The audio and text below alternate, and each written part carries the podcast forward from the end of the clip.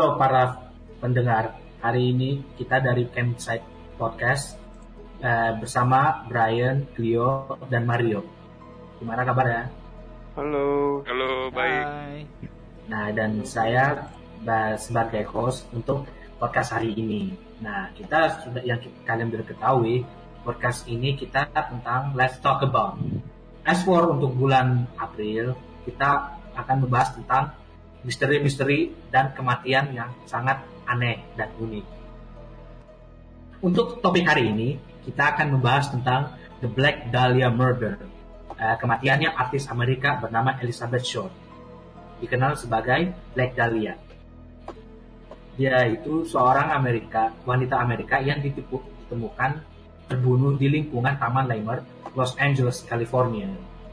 Dan awalnya itu eh, orang-orang di sekitarnya mengira itu hanya manekin buangan yang sudah busuk oleh toko pemiliknya. Tapi ternyata eh, setelah dilihat lagi, seorang polisi menemukan bahwa itu adalah seorang eh, se- seorang mayat, yaitu Elizabeth Short. Dan lama-lama kasusnya menjadi sangat dipu- dipublikasikan karena sifat kejahatannya sangat mencolok, termasuk mayatnya yang telah dimutilasi dan dibelah di bagian pinggang. Nah, dengan begini kita akan menjelaskan lebih detail sekarang. Imagine, kalian coba kira pikir, di hari yang cerah ya, di California, jam 2 tahun 1947 mayat Elizabeth Short telah ditemukan setelah beberapa hari membusuk dari tempat TKP. Dan dari dilihat dari tubuh struktur tubuhnya, kelihatannya sangat aneh sekali. Dan lebih seremnya, tubuhnya itu dibelah dua, bagaikan boneka. Dan bagian payudaranya, kedua payudara tersebut, lemaknya dibuang. Dan begitu juga bagian pahatnya. Sa- sangat menyeramkan ya eh, yang kalian dengar. So eh, menurut kalian eh, dengan lihatnya mayat di situ, anggap saja kalian jalan-jalan di hari yang cerah di California dan kamu jalan-jalan lihat kanan ada kelihatannya sih kayak manekin busuk gitulah yang dibelah dua. Tapi kalau kalian lihat dekat lagi, itu ada darah yang sudah kelihatan kering dan ternyata itu ada seorang mayat, mayat yang telah dimutilasi. Tanggapan kalian gimana kalau ketemu? Kalau di tahun 2021 ya ketemu gituan ya Nif. Hmm. Itu antara dua. Antara ada yang call 911 atau ada yang masukin TikTok.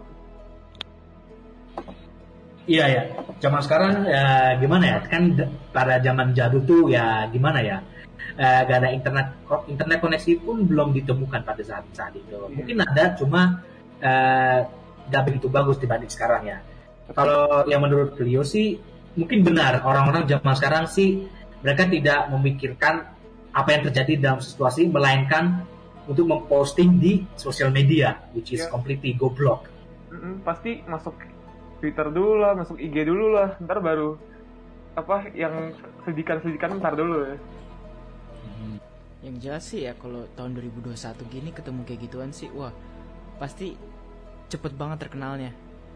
Karena ya media kita kan sekarang udah mulai bagus ya, udah malah sangat jauh dibanding tahun 19 tahun 1990-an atau 1940-an itu.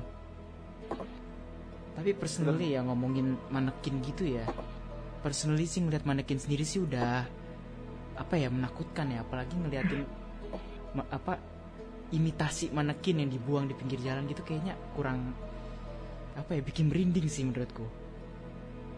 Lagi berasa main ini ya. Iya bener serem sih. Lihat manekin aja udah serem sekarang ya. Iya. Hmm, apalagi tambah aksesoris darah-darah gitu kan. Iya. Nah, kalau dari Brian, teman kita gimana nih? Kalau temukan mayat, mayat yang dimutilasi, tanggap apa yang kamu lakukan kalau di situ tempat TKP-nya?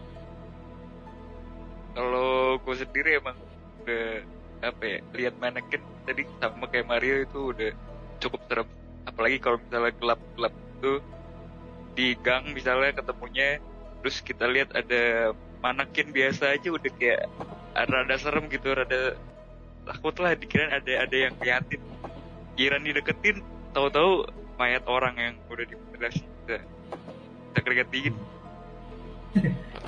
Iya benar, memang kita semua pasti bakal shock kalau kita lihat mayat mayat yang kita lihat secara langsung ya. Bakal shock banget ya. Tapi kayak kalau zaman sekarang susah nggak sih? Kayak misalnya kalau zaman dulu kan masih teknologi kurang ini ya. Kalau zaman sekarang kayak kalau lu buang gituannya CCTV udah di mana-mana. Terus yang yang dibunuh juga pasti udah berteknologi juga nggak sih kayak pakai HP lah, pasti apa ngupdate terus lah. I don't think Iya kayak lah, nggak- pasti beda. gampang iya. heeh. beda era pasti beda situasi sih Iya. Tapi kalau balik ke si punya Black Dahlia itu serem banget sih ya kalau sampai apa berarti pahanya berarti bisa dibilang eh, bisa dibilang pem- apa eh, yang murder Black Dahlia ini belum terungkap gara-gara teknologinya kurang gitu ya Hmm. ya bener juga sih bener juga tapi Pastinya- kalau kita pikirin sedikit aja ya dengan keadanya kemajuan teknologi di kita yang ngebunuh juga kira-kira maju nggak tuh teknologinya tuh Hmm, jauh lebih itu akan menjadi tetap misteri sih. Soalnya kan eh, ini saya belum eh, menciptakan hal yang deep. Soalnya eh, kondisi eh, sebelum orang mati pasti eh, apa korbannya pasti in, apa lihat kan itu kayak gimana. Cuma kalau dia mati kita semua nggak tahu pembunuh siapa nih. Makanya itu disuruh misteri, iya itu kan? Nah, iya Oke, eh, back to kembali ke cerita eh, detailnya lagi. Jadi eh, di Black Dahlia Murder ini ternyata tubuhnya ditemukan 15 Januari 1947 dengan keadaan tubuh telanjang dan terpotong menjadi dua bagian di tanah kosong. itu psikopat sekali ya Iya, emang psikopat. Tapi itu belum itu loh hal menarik itu akan saya ceritakan nanti. Tapi kita jelasin dulu nih. Nah, ini itu tahun berapa ini kalau boleh tahu Hmm? Uh, in detail ini tahun berapa ya apa kejadiannya kejadiannya di eh, sebenarnya kejadian belum tahu soalnya tubuh tubuh tersebut baru ditemukan pada 15 Januari. Tapi Oh. the, the exact date date of the murder di tanggal kematiannya kita itu kita masih belum tahu. Soalnya 15 Januari 1947 keadaannya sudah eh, pucat dan darahnya sudah habis. Dan begitu juga bagian daging payudara dan pahanya. Jadi kita belum tahu the exact date. Tapi 1947 udah udah lumayan harusnya udah lumayan ini apa udah lumayan teknologi udah lumayan bagus nggak sih harusnya kayak Oh. FBI aja dulu tahun 1947 udah apa ngungkap UFO UFO kan kayaknya dulu iya juga sih Benar. Dan menurut eh, setelah mayat ditemukan oleh polisi, ternyata eh, tubuh tu- eh, tubuhnya sudah dieksamin ya diperiksa sama eh, tim medik kan. Ternyata da- da- di kondisi tersebut ternyata si Elizabeth Shore itu sudah mati sekitar 10 tahun prior to the discovery. Jadi 10 jam sebelum mayat itu ditemukan. Berarti bisa dibilang dia mati satu atau enggak dua hari sebelumnya pada tanggal 13 atau enggak 14 hari. Dan lebih eh, menyeramkan, mukanya si Elizabeth Short itu ternyata dipotong dari eh, pojok ke pojok, dari mulai dari kuping, kuping kanan, terus mengakhiri, mengakhiri di kuping kiri. Jadi membuat itu efek yang namanya Glasgow Smile. Jadi Glasgow Smile itu kayak senyuman ala-ala boneka yang tahun 90 1900-an yang serem-serem. Misalnya kayak Elizabeth. Eh, apa boneka Elis eh, boneka Annabelle, maaf. Jadi ya untuk eh, menjelaskan lebih detail, di tim medik ternyata eh, menemukan beberapa potongan dari paha dan dada. Dan porsi-porsi dari dagingnya juga dibuang. Dan untuk bagian bawahnya, over, eh, di tubuhnya, ternyata eh, intestinnya telah dikeluarkan juga. Jadi itu membuat pose-nya kayak manekin-manekin yang kalian sering lihat di mall. Dan Jadi- lebih. Jadi badannya pas ditemuin tuh bener-bener gak ada isinya gitu kosong. bukan hanya gak ada isinya, eh, darahnya itu sudah dikeluar, di, udah banyak dikeluarkan, jadi membuat tubuhnya pucat dan hanya beberapa porsi dari dag- porsi daging yang ada di dalam payudara dan paha, bobotnya kayak kecil gitulah dari semula gitu. tapi possible nggak sih apa mungkin ini kejadiannya kayak revenge gitu ini kan masih tahap Hollywood masih awal banget ya Hmm. kayak ada envy-nya masih gede banget tapi to do something like this kayak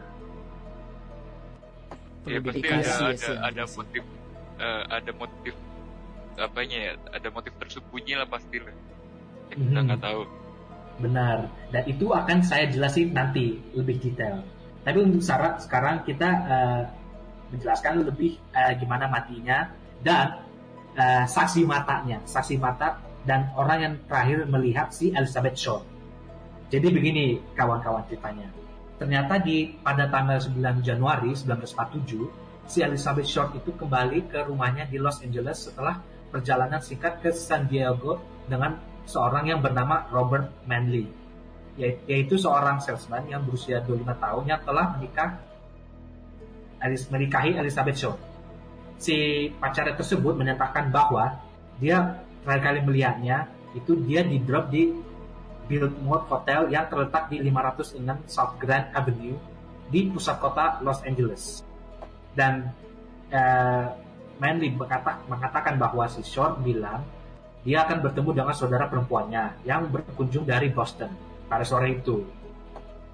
Dan beberapa dari saksi mata, staf Biltmore di hotel tersebut yang Elizabeth, Elizabeth Short nginep, ia pernah melihat Short menggunakan telepon lobby. Jadi eh, si Elizabeth Short itu sempat telepon tuh dengan seseorang, tapi kita masih tetap misteri. Nah, setelah itu tak lama kemudian dia telah diduga eh, dilihat pergi ke eh, diduga dikunjungi oleh Crown Grill Cocktail Lounge di Jalan South Olive Street sekitar nggak jauh dari hotel tersebut. Nah itu eh, dari possibility misteri tersebut ada dua saksi mata yang terakhir eh, saksi mata yang melihat Elizabeth Short hidup sebelum mati yaitu pacarnya si Robert Manley dan seorang staf di Biltmore Hotel. Nah itu kemungkinan besar eh, mereka bisa-bisa pembunuhnya kan karena since eh, di tanggal 9 Januari dan 15 Januari itu kan saling berdeket, berdekatan banget tahu. Nah itu eh, masih remain misteri sih menurut saya. Kalau menurut kawan-kawan gimana nih?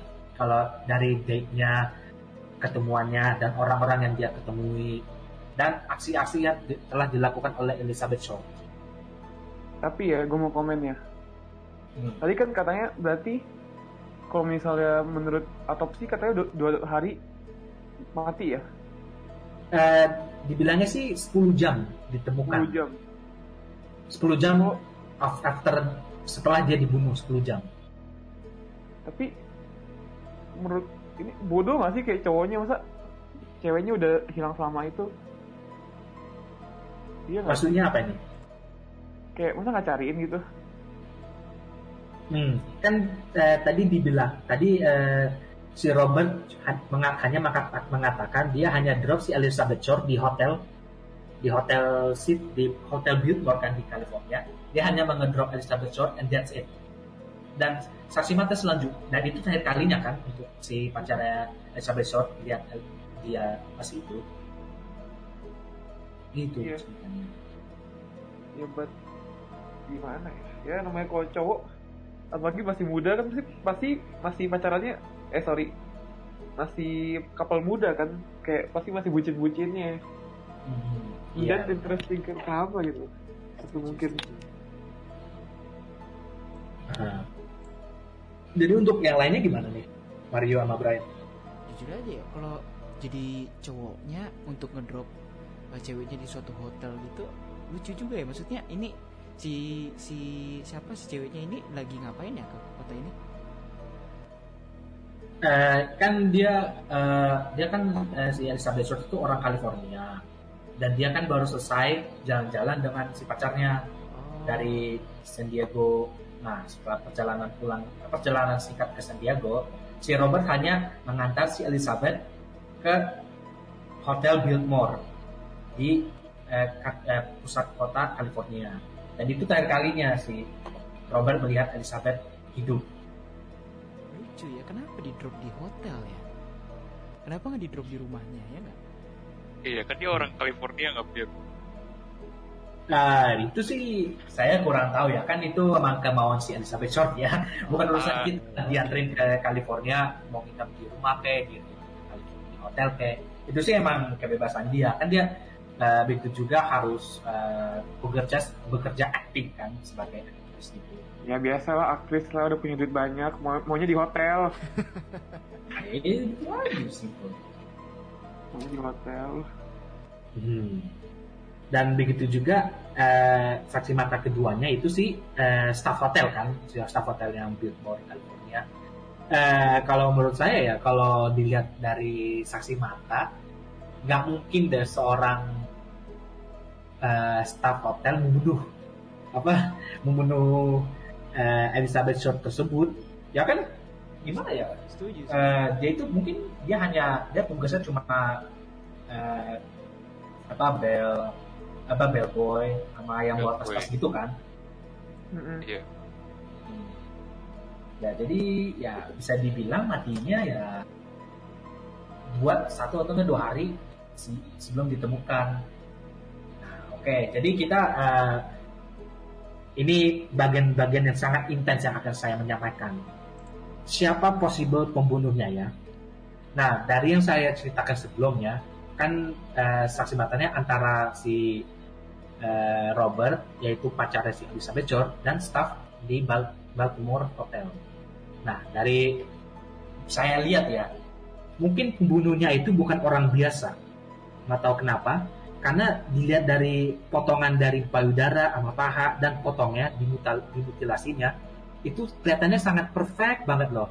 Nggak mungkin orang biasa atau bell apa bellboy bisa memotong tubuh manusia seperti serapih gitu. Ya enggak setuju sih Iya, perlu iya, perlu profesional. Mungkin malah otopsi apa ya jago motong-motong orang malahan. Nah, benar.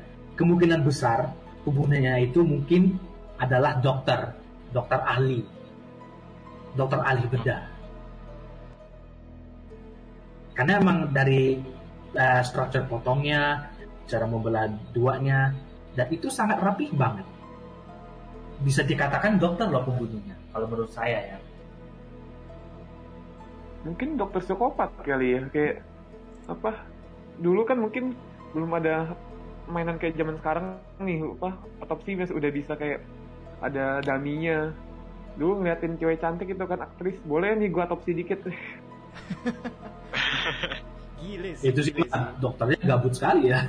Iya. Tapi namanya psikopat kan gak ada yang tahu. iya sih tapi ya jujur aja ya kan tahunnya tahun 1947 ya Hmm. kalau kita lihat dari sisi sejarah juga ya ini kan di Amerika mereka baru aja kelar sama perang kan ya nggak kira-kira tuh baru dua Iya. tahun kelar perang tuh mungkin aja sih Iya. ada dokter uh, field doctor gitu yang apa ya ada PTSD atau segala macam terus akhirnya merasa dia pengen melakukan sesuatu mungkin sih mungkin dokter sih gue bisa setuju sama teorinya si Hanif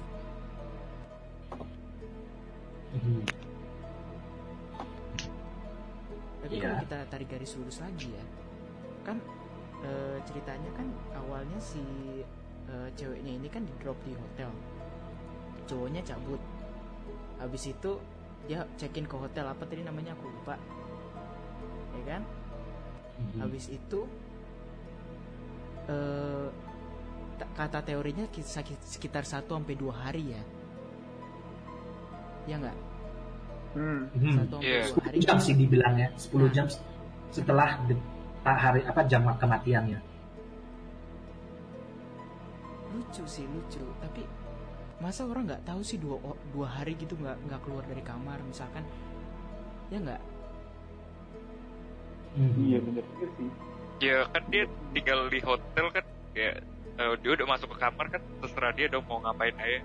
Tunggu bentar ya ini Bentar, ya, ini masih kamar. dapat set kan mainnya ditemukan di luar hotel nggak jauh dari hotel Mat- matinya itu di padang rumput-rumput gitu jadi kayak tempat Nah. pembuangan sampah gitu Kalau menurut gue, ini menurut teori gue, ya, pembunuhnya itu mungkin si dokter gila, tapi dia bersekongkol sama si eh, si bellboy, si bellboy yang tadi di jadi saksi mata terakhir kali si Black Dahlia masih hidup, eh, si siapa namanya, eh, si Short masih hidup. Elizabeth Short. Ah iya.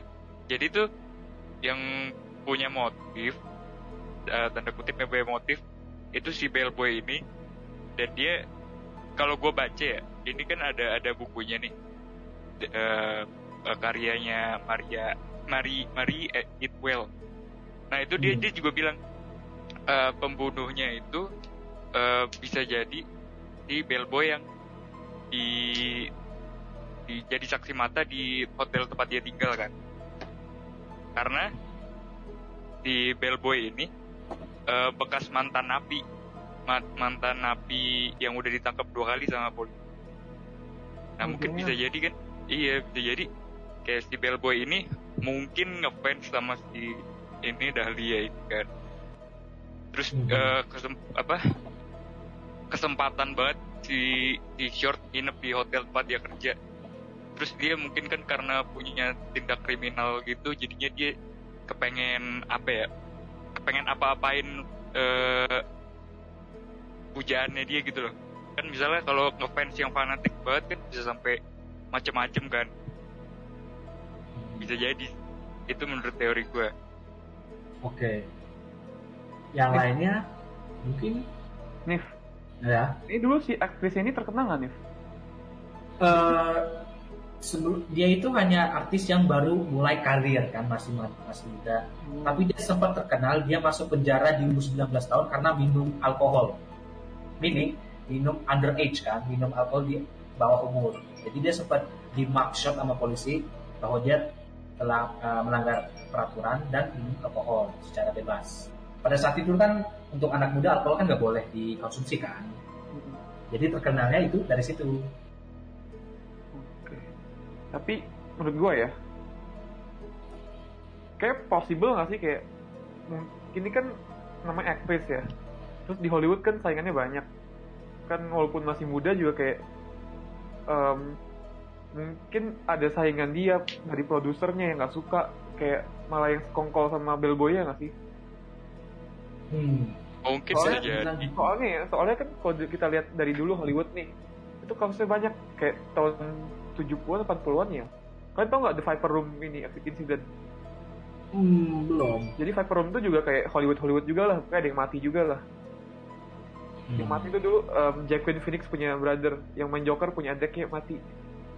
Nah, tapi itu Oh. eh, misteri ini udah di solve belum? Belum juga, sampai sekarang juga belum di solve. Makanya kayak Hmm. menurut gue ya teori gue kayak ini mungkin kayak gara-gara perdebatan atau saingan Hollywood yang sangat-sangat gede nih.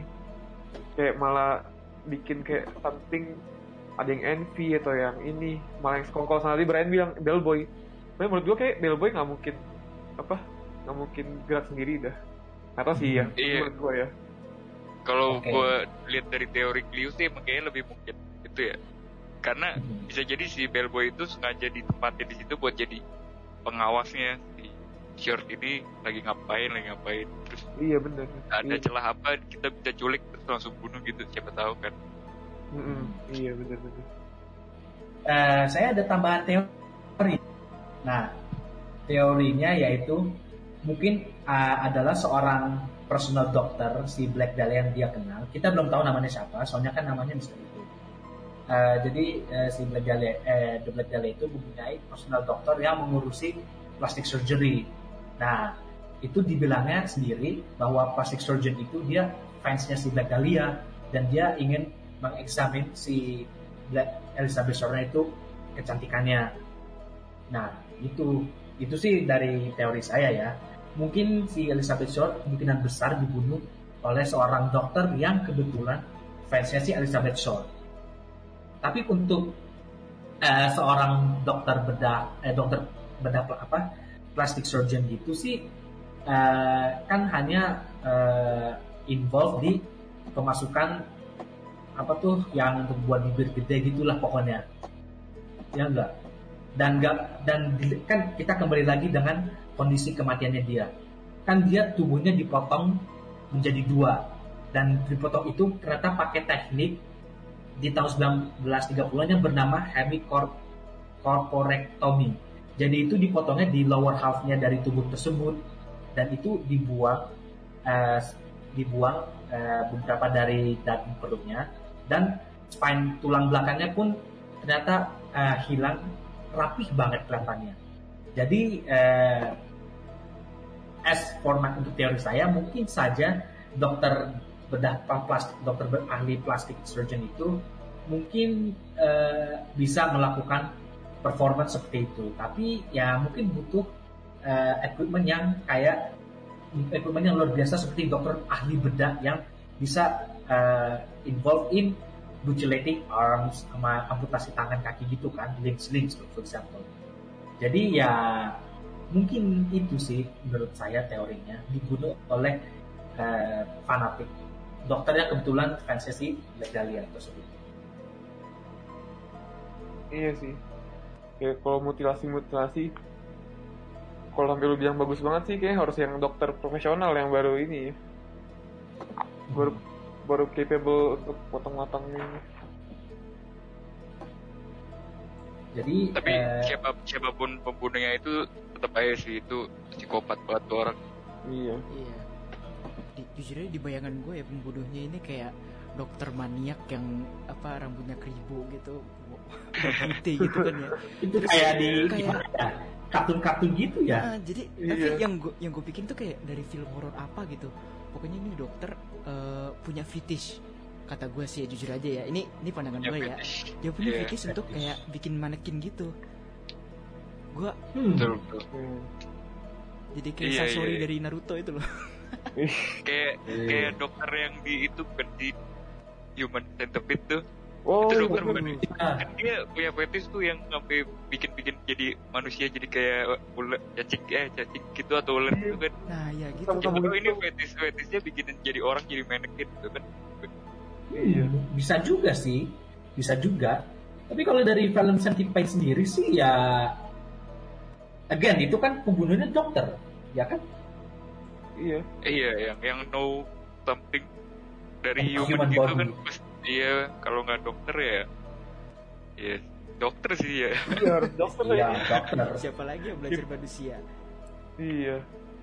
Dulu belum ada dulu belum ada online course ya. Belum bisa Iya. belajar di internet. Belum bisa. iya sih tapi menariknya dari menariknya dari case ini nggak ada nyebut-nyebut soal dokter. Iya. iya kan? Emang belum emang nggak nyebut-nyebut nama dokter.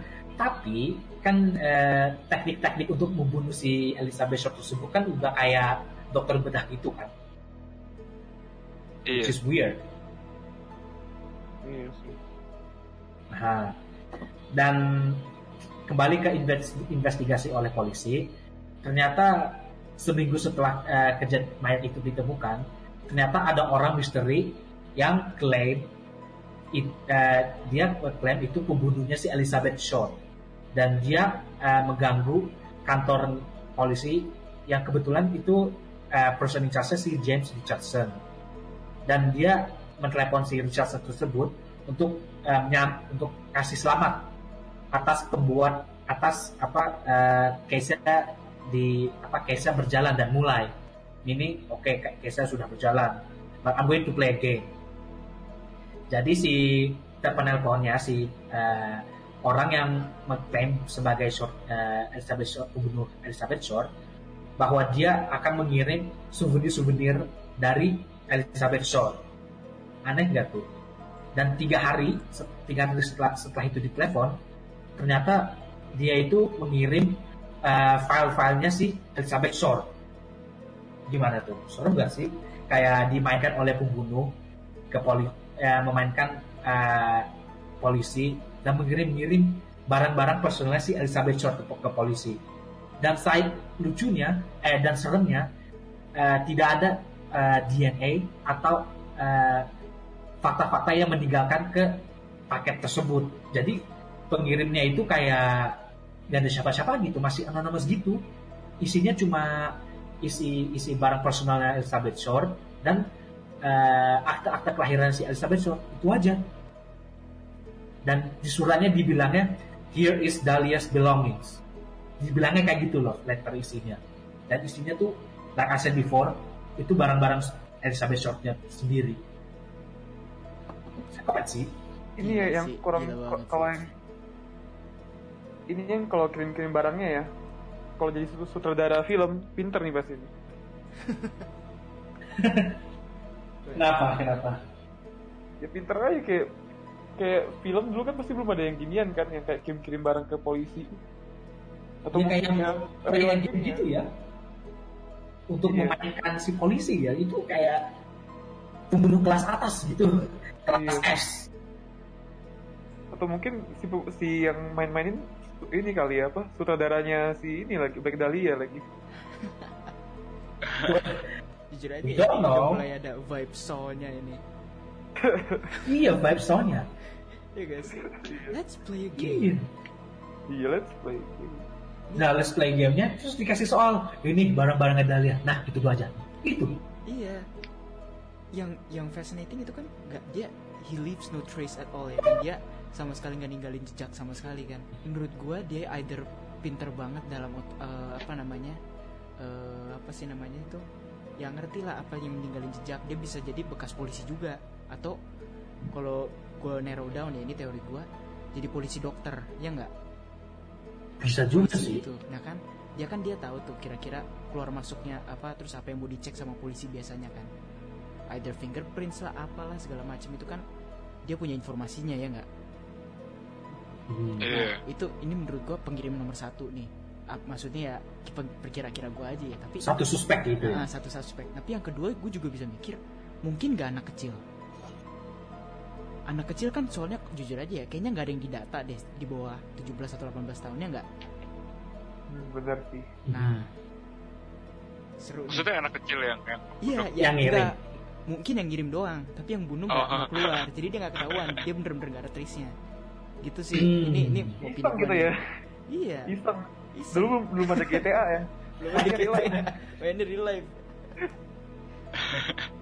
tapi iya tapi bisa aja sih kayak orang kan overthink kan kayak misalnya ah ini mah pasti apa penjahat berkelas tahu-taunya cuma apa penjahat kakap doang ya yang suka main-main Nah, kan? iya bener mungkin emang ada orang dari polisi juga.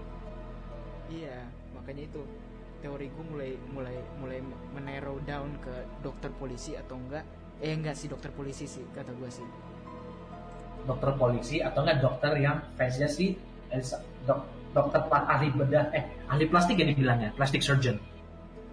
kayak iya berarti dong Plastic Nah, surgeon. plastic surgeon yang kebetulan fansnya ngefans dengan Elizabeth Short. Itu, itu baru dua suspek misteri. Itu dua su- main suspek menurut kita ya. iya Ada lagi yang ditambahin, kayak yang menurut Brian sih bilang katanya bellboy ya, yang tadi kamu bilang.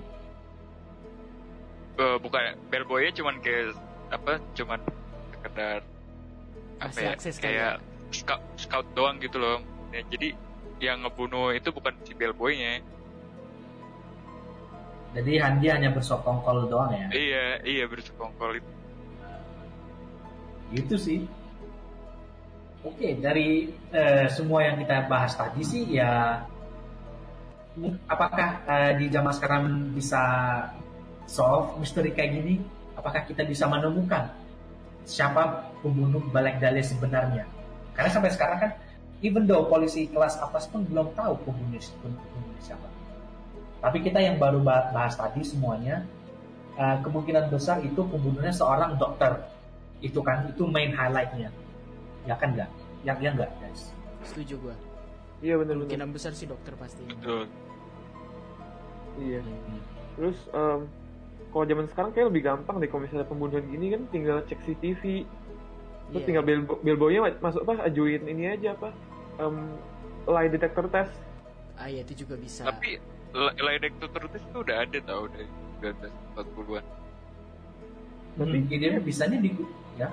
belum efektif zaman sekarang nggak sih Iya mungkin itu.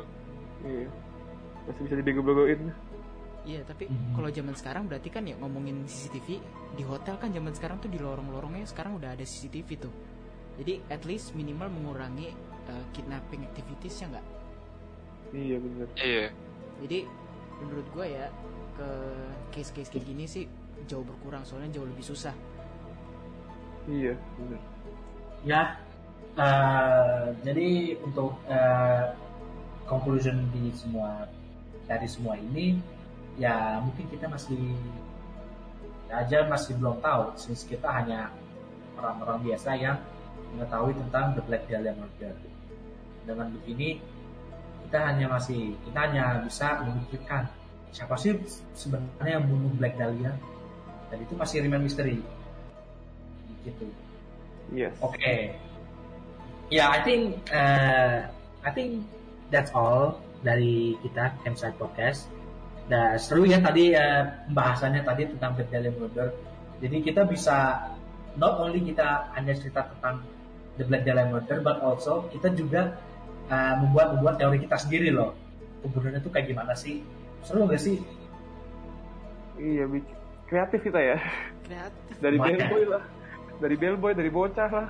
iya Iya. Dan mungkin menurut saya ya, ini kita mungkin ketemu hanya 10% dari solving misteri-nya ternyata. Baru 10%-nya kita. Kita 90%-nya belum tahu nih. Iya. Masih jauh. Oke, that's all dari kita Campsite Podcast bersama saya Hanif dan kawan-kawan saya Brian, Clio, dan Mario.